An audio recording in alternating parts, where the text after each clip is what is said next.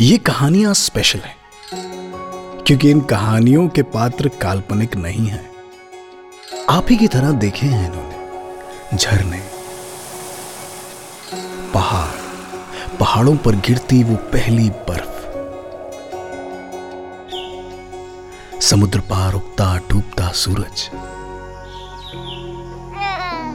बच्चे की वो पहली मासूम किलकारी, माँ की झुरियों से उभरती वो हँसी। इंडिया को वर्ल्ड कप जिताता धोनी का हेलीकॉप्टर शॉट। और कोविड से जंग जीतकर घर लौटे पिताजी के चेहरे पर खुशी। और देखा है इन्होंने ये सब। लाइफ के सफ़र का टिकट खत्म हो जाने के बाद।